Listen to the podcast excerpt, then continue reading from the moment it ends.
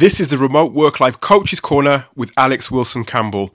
Tune in for another guided career reflection question to help you come unstuck and figure out your next steps so you can finally begin to work toward your career goals. There's nothing like getting a reality check to really bring your, your goals, bring your desires and aspirations in, into focus and into sharp focus. And that happened with me. And it links nicely into another important question that you need to come to terms with, come to really understand, and really begin to uh, provide answers to. And that question is where are you now? What's your current reality? What's your current situation?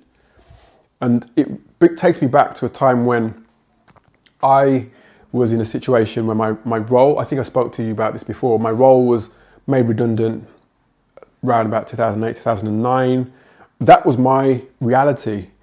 Um, my reality was that I was a couple of months away from basically uh, having no money, running out of money, and therefore not being able to pay my uh, my bills, or at least struggling to pay my bills.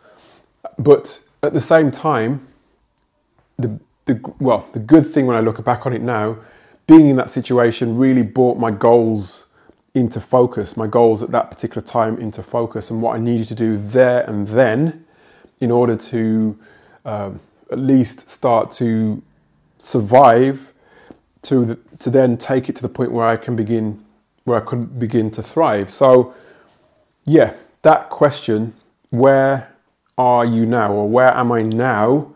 Is an important one for you to answer, and it's important for you to really be again in any questions that I refer you to or kind of ask you to to think about is to have that honesty, to be really um, yeah honest with yourself in terms of the situation that you're in, because it can when you're understanding your reality, like I said, it can not only can it bring your goals into focus, sharp focus, and really focus your mind on um, what you need to do, but it can also help you to begin to understand the kind of people maybe that you'll need to help you to fulfill those goals, who you need to speak to, by when. You know, for me, it was a real motivator sitting down and really understanding my reality at that particular point. And this is something that I something that I do again on a regular basis. You don't just leave this kind of um, reflection and self-assessment to a point at a point when you're at your lowest point. You don't want to leave it until you're in survival mode, as it were. You want to really begin to, to think about um, this particular question when you're doing regular self assessment, which is something that I do. Remember, I asked you that question why am I feeling this way? That was one of the first questions I recommended that you provide the answer to.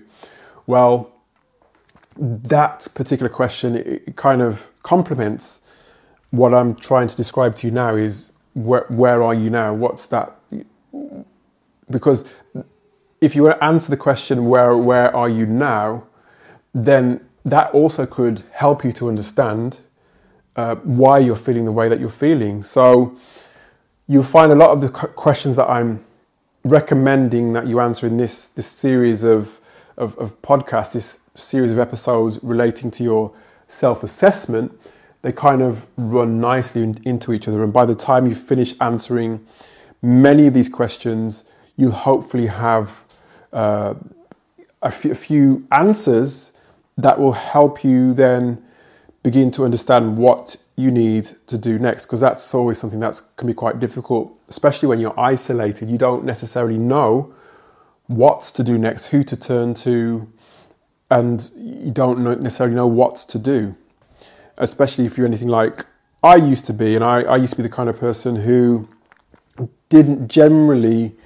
reach out to, to people for help. I, I even to this day i find it quite difficult actually to to ask for help.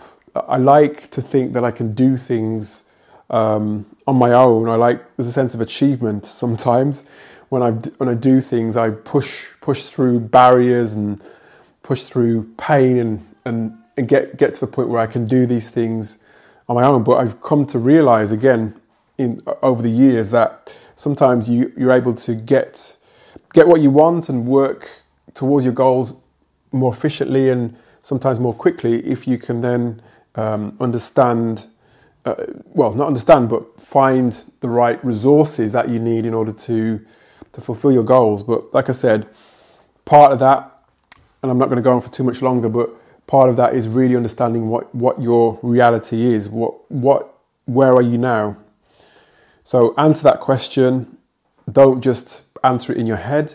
Once again, as I always recommend and have been recommending on this series of episodes, I'm recommending getting your journal, getting your notebook, whichever one is, is you have or whichever one you prefer.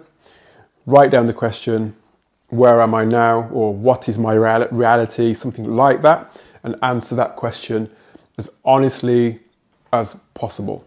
That's it for today's episode of the Remote Work Life podcast.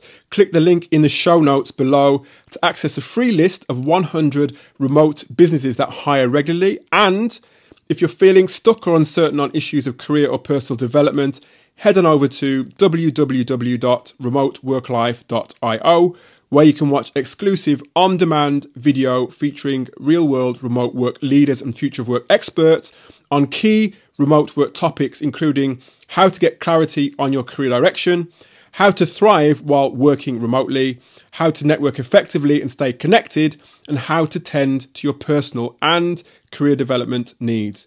Go to remoteworklife.io now and remember to connect with me, your host, Alex Wilson Campbell, on YouTube, LinkedIn, and Facebook.